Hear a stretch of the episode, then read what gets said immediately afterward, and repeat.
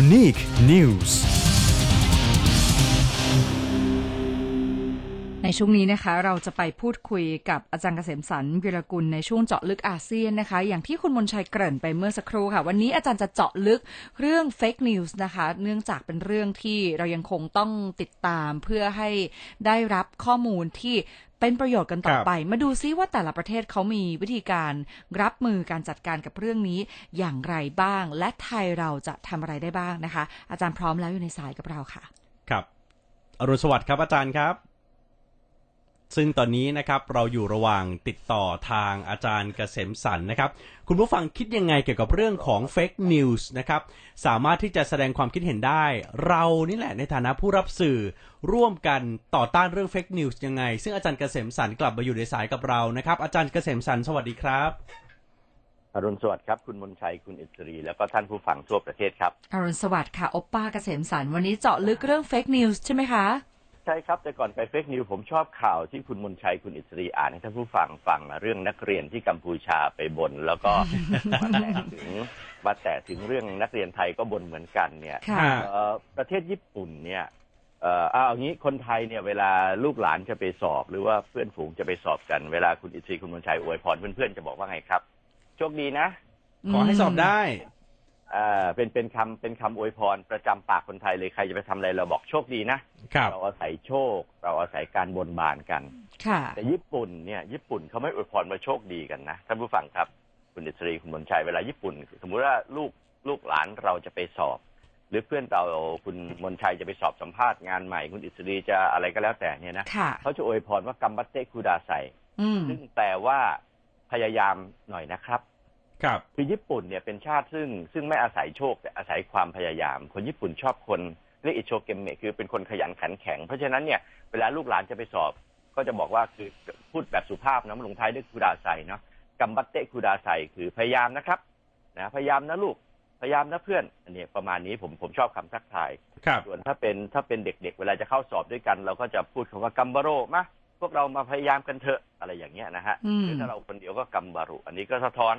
วัฒนธรรมพอสมควรเนาะค่ะในการแค่แค่แค่อวยพรนี่ก็สะท้อนอะไรบางอย่างแล้ว เพราะฉะนั้นเนี่ยเวลาตอนหลังผมอวยพรใครก็ตามผมบอกทำให้ดีที่สุดนะพยายามให้เต็มที่นะ ก็ก็หวังว่าจะค่อยๆเอ่อซึมซึมไปบ้างเพราะว่ามันน่าจะน่ารักดีเหมือนกันนะครับค่ะ ก็เป็นการอวยพรที่สะท้อนความคิด ของสังคมญี่ปุ่นได้อย่างดีเลยนะคะ แม้กระทั่งนิทานนะคะอาจารย์คะในนิทานเขาก็จะบอกแบบนี้เหมือนกัน คือการบอกว่าพยายามเข้านะเนี่ย มันช่างเป็นวัฒนธรรมที่อย่างรากฝังลึกในแนวคิดของคนญี่ปุ่นนะคะนิทานก็ก็จะบอก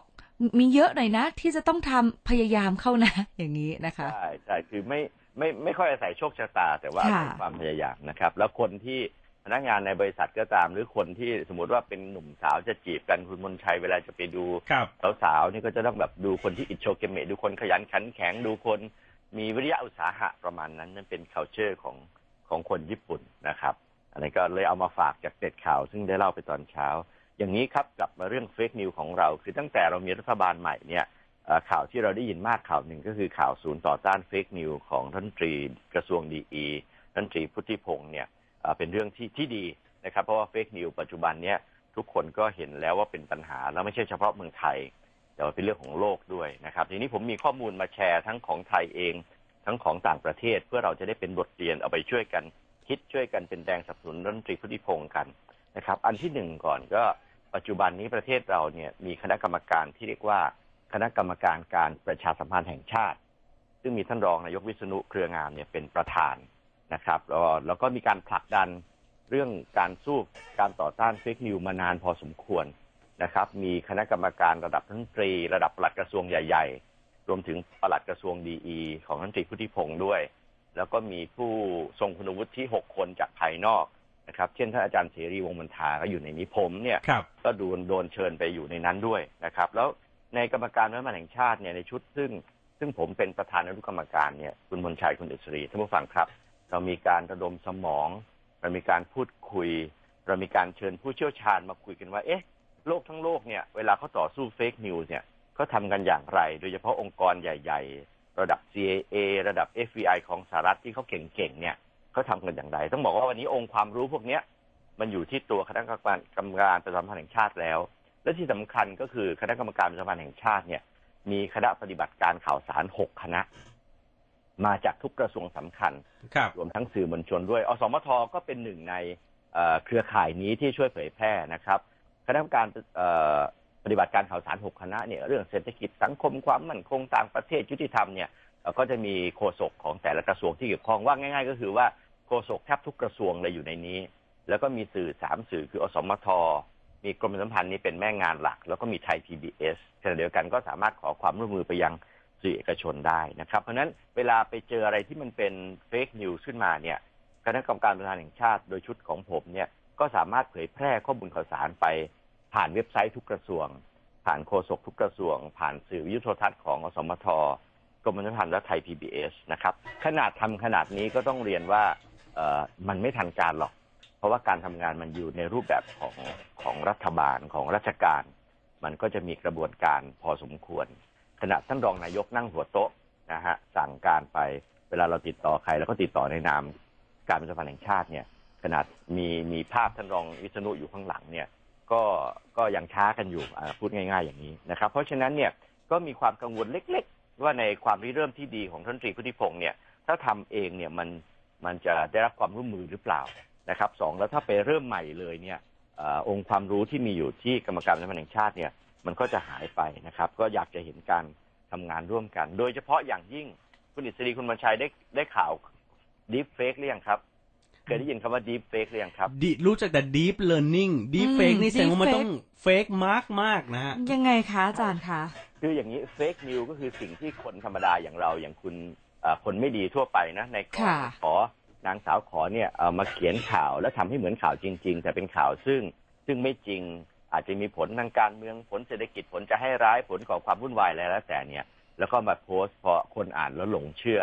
นะครับ ก็จะจะแชร์กันต่อนั่นก็คือคือเฟกนิวใช่ไหมครับ ส่วนดีฟเฟกเนี่ยก็คือข่าวก็คือเฟกนิวซึ่งผลิตโดยปัญญาประดิษฐ์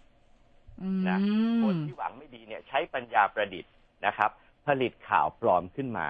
นะครับ วันนี้คำว่า deep fake เนี่ยมันไปไกลถึงขนาดที่เรียกว่าเขาสามารถเอาคลิป Facebook Live ที่เราคุยกันอยู่เนี่ยค่ะเอาภาพคุณมนชัยกำลังพูดพูดกับผมเนี่ย อืมครับ เอาหน้าเอาภาพเอาความเคลื่อนไหวจะใส่ประโยคอื่น ซึ่งโอ้คอมฮะพิวเตอร์หรือปัญญาประดิษฐ์เนี่ย ก็จะเสียงคุณมนชัยไปประดิษฐ์คำอื่น เช่น ผมจะไม่แต่งงานตลอดชีวิตนะค่ะฮะนึกออกแล้วอาจารย์คะ ใส่กับปากคุณมนชัยจนกระทั่งปากคุณค่ะ มนชัยเนี่ย ขยับแบบนี้เสียงแบบนี้ อืมเพราะฉะนั้นเนี่ยคำว่า deep fake นี่ก็คือเฟกที่มันลึกมาก ๆ จับยากมาก ๆ เพราะมันค่ะด้วยด้วย AI ด้วยปัญญาประดิษฐ์ค่ะ Google ถึงกับเขียนในในในบทความเนี่ยนะครับ ว่าเนี่ยจะเป็นอีกปัญหาหนึ่ง เพราะว่าปัจจุบันเนี่ยขนาดเฟกนิวซึ่งผลิตโดยคนเราคนเฝ้าระวังเนี่ย เราก็ยังตามไม่ค่อยทันแต่ถ้าเกิดอืมเป็น deep fake ขึ้นมาเนี่ย มันจะมันจะไปลึกกว่าคือจับได้ยากกว่า แล้วเหมือนเหมือนกับเราดูวิดีโอ ผมเห็นคุณมนชัยค่ะหน้าตาคุณมนชัยอยู่ที่สตูดิโออสมท ปากก็ขยับตรงกับคำพูดทุกอย่างเสียงก็เสียงคุณมนชัย นี่มันมันจะอีกระดับของการใส่ร้ายป้ายสีที่แท้จริง ที่ฉันเคยเห็นที่อาจารย์เล่าถึงเนี่ยค่ะ เป็นคลิปของคุณบารักโอบามานะคะ ที่เขาถูกเอา facial expression แล้วก็เอาตัว AI เนี่ยมาเก็บข้อมูลการแสดงสีหน้าของเขา แล้วก็ยัดคำพูดเข้าไปใหม่ เพื่อที่จะแสดงให้เห็นว่าในปัจจุบันเนี่ยเทคโนโลยีมันสามารถที่จะทำอะไรได้บ้าง และเป็นเสียงคุณโอบามาด้วยนะคะอืมใช่ก็เป็นเรื่องใหญ่โตมีเรื่องดารา มีโดนัลด์ทรัมป์ก็โดนคือ คือเนี่ยมันกลายเป็นเป็นปัญหาใหญ่ขึ้นมา เพราะว่ามันไม่ได้ผลิตโดยคน เพราะฉะนั้น AI ก็จะรู้ว่า AI ที่คอยดักจับเฟกนิวเนี่ยค่ะหน้าที่ไหนอันนี้มันก็จะประดิษฐ์ย้อนหลังเข้ามาอีกก็เป็นเรื่องซึ่งซึ่งไม่ง่าย วันนี้อย่าง Google เนี่ยต้องบอกว่าลงทุนเป็นหมื่นล้านบาทแล้วนะครับ เพื่อสร้างสิ่งที่เรียกว่า Google New Initiative เนี่ย เขาจะมี Google จะมีพันธมิตรมากขึ้น เวลาเจออะไรที่ต้องสงสัยเนี่ย Google จะส่งข้อความนั้นโพสต์นั้นหรือคลิปนั้นเนี่ย หรือไปให้กับพันธมิตรเพื่อช่วยตรวจสอบ แล้วถ้าพันธมิตรตรวจสอบเสร็จปั๊บก็จะบอกว่าตรวจสอบแล้วถูกต้อง ในระยะอันสั้นเนี่ย เวลาเราเรา Google หาอะไรสักอย่างหนึ่งเวลาข้อความมันขึ้นเนี่ย ก็จะบอกว่าข้อความเนี่ยถูกตรวจสอบโดยองค์กร A B C D นะครับ อันนั้นก็คือสิ่งที่เกิดขึ้นแม้กระทั่งมีพันธมิตรแบบนี้ Google ยังเขียนชัดว่า ที่ฉันกังวลคือฉันกังวลไอ้ deep fake นี่แหละ ซึ่งซึ่งไม่ง่ายเลยนะครับ ในหลายประเทศใช้มาตรการในด้านกฎหมายท่านผู้ฟังเพื่อที่จะขจัดกับเพื่อที่จะต่อสู้กับ fake news นะครับไม่ว่าจะเป็นอินโดนีเซียใกล้ๆบ้านเรา หรือว่าเยอรมันหรือฝรั่งเศสหรือในยุโรปหลายประเทศเนี่ยใช้การออกกฎหมายหนึ่งลงโทษคนโพสต์ fake news หรือ hate speech หรือหรือหรือข้อความที่ทำให้เกิดความเกลียดชังซึ่งกันและกัน และ ก็เขียนกฎหมายบังคับไว้ว่าถ้าเกิดรัฐบาลค้นพบว่าอะไรเป็น fake news เนี่ย ก็จะไปขอให้ให้เอ่อแพลตฟอร์มนะฮะไม่ว่าจะเป็นพวกโซเชียลมีเดียหรือเจ้าของเว็บไซต์เนี่ย รีบลบข้อความที่เป็น fake news ดังกล่าวภายในเท่านั้นเท่านี้ชั่วโมงหากไม่ลบก็จะปรับเป็นเงินหลายล้านบาท อันนี้ก็เป็นหลาย ๆ ที่ที่ออกมาตรการทางด้านกฎหมายออกมา ซึ่งฟังดูเหมือนจะดีนะคุณมนชัยคุณดิศรีครับค่ะแต่สิ่งที่เกิดขึ้นคืออะไรรู้ไหมครับ อะไรครับมีความกังวลว่า รัฐบาลหรือว่าประเทศที่ใช้กฎหมายเป็นตัวนำในการต่อต้าน fake news เนี่ย จะใช้กฎหมายดังกล่าวเป็นตัวปิดกั้นเสรีภาพในการแสดงออกของประชาชน อืมอ๋อฮะจะมีเส้นแบ่งบางๆนึกออกไหมเอ่อสมมุติว่าเอ่อเอ่อมีใครสักคนไม่ชอบรัฐบาลโจมตีรัฐบาลเนี่ย มันเป็น hate speech ใช่เปล่ามันเป็นข้อความที่ทำให้เกิดความแตกแยกหรือเขาแสดงความเห็นด้วยความบริสุทธิ์ใจค่ะดังนั้นเอ่ออันนี้ก็เป็นเรื่องที่ที่ต้องระมัดระวังพอสมควรก็มีหลายคนกังวลเรื่องการใช้กฎหมาย นะครับสิงคโปร์เองก็เขียนบอกว่าระวังนะในการต่อต้านเฟกนิวซึ่งแน่นอนต้องมีกฎหมายแน่ละแต่ว่าต้องระมัดระวัง อย่าให้รัฐบาลไปใช้เป็นเครื่องมือในการเอ่อเรียกว่าปิดปากอืมปิดกั้นเสรีภาพประชาชน หรือรัฐบาลที่ไม่ดีอาจจะใช้เป็นเครื่องมือในการทำลายล้างฝ่ายตรงข้ามคือ คือถ้าเป็นพวกเดียวกันโพสต์ได้พูดได้ แต่ถ้าเป็นคู่แข่งโพสต์หรือพูดแบบนั้นเนี่ยก็จะถือว่าเป็นเฟกนิวเป็นเฮดแหมอันนี้เป็นเรื่องครับที่ ค่ะ ต้องระวังในในมาตรการกฎหมาย ค่ะ มีคุณผู้ฟังท่านหนึ่งแสดงความเห็นมาดีมากเลยนะคะ คุณพัฒนพงศ์บอกว่า fake news อันตรายมาก เพราะว่าความเชื่อเนี่ยเป็นการลงทุนทางความรู้สึก ถึงแม้จะทราบความจริงภายหลังแต่บางที ความรู้สึกมันไปแล้วไงมันก็ยากที่จะเปลี่ยนนะคะ หลังจากที่เรารู้เรื่องของ Fake News แล้วก็มี Deep Fake อืมแต่สิ่งที่น่าคิดก็คือ กระบวนการในการจัดการกับ Fake News อาจจะนำไปสู่กระบวนการที่เกี่ยวข้องกับเรื่องการเมืองเอ๊ะมันสลับซับซ้อนจังกลับมาคุยกับอาจารย์เกษมสันต์กันต่อครับ ได้ครับก็เมื่อกี้เราแตะไปแล้วว่าก็มีบางประเทศใช้กฎหมายเป็นหลักเนาะค่ะเอ่อแต่ประเทศซึ่งวันนี้โลกเขาตามดูก็คือฟินแลนด์ฟินแลนด์เป็นประเทศซึ่งมีระบบการศึกษา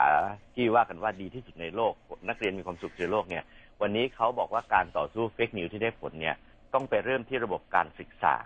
นะครับ ต้องทำให้นักเรียนเนี่ยที่อยู่ในระบบเนี่ยเข้าใจแยกแยะก็คือมีเขาเรียกว่ามีความสามารถทางด้าน critical thinking นะมีความคิดเอ่อเรียกว่ามีวิจารณญาณแยกแยะออกว่าอะไรเป็นข้อเท็จจริง critical thinking เนี่ยเป็นเรื่องสำคัญเพราะเรียนแล้วเนี่ยเด็กนักเรียนจะได้เข้าใจว่าสิ่งที่เรียนเนี่ยข้อมูลที่ได้มาเนี่ยเราวิคิดวิเคราะห์อย่างเป็นระบบเอาไปใช้งานเอาไปต่อยอดได้นะครับ อันนี้เป็นสิ่งที่ฟินแลนด์ทำแล้วก็ บอกว่าอันนี้เป็นวิธีเดียวที่จะได้ผลที่สุดสอนเยาวชน อันนี้ก็เป็นบทเรียนพูดดัง ๆ ไปนะเผื่อกระทรวงศึกษาจะได้ฟังว่าเอ่อ fake news เนี่ยมันต้องเริ่มจากโรงเรียนได้ในการทำ critical thinking นะครับ อันนี้อันนี้เป็นเรื่องที่น่าสนใจแต่กลับมาหกลับมาไทยหน่อยหนึ่งสิ่งที่คณะกรรมการการประชาสัมพันธ์แห่งชาติ และกรรมการชุดผมที่ได้เรียนรู้เนี่ยนะครับ ปัจจุบันการต่อสู้ fake news ของไทยเนี่ยให้ใช้คนเฝ้าระวังนะครับ ซึ่งกว่าจะรู้ว่ามันเป็น fake news เนี่ยมันก็กลายเป็นไวรัลไปแล้ว ค่ะครับเป็นข้อเรียนรู้ประการที่หนึ่งข้อเรียนรู้ประการที่สองการตอบโต้เนี่ยยังชี้แจงโดยภาครัฐนะครับ ก็ยังขาดการบูรณาการกันอย่างแท้จริง เริ่มช่วยกันมากขึ้น แต่ว่ายังขาดการบูรณาการ สิ่งที่เราเรียนรู้ประการที่สามในต่างประเทศเนี่ยที่เขาตรวจจับแล้วเฝ้าระวังและตอบโต้เนี่ยเขาใช้ Big Data ใช้ NLP ใช้ AI ใช้ปัญญาประดิษฐ์นะครับ Big Data คืออะไรขอพูดภาษาง่ายๆ Big ครับ Data คือข้อมูลที่เป็นความจริง ที่ถูกจัดระบบไว้อย่างดี ตรวจสอบด้วยรวดเร็ว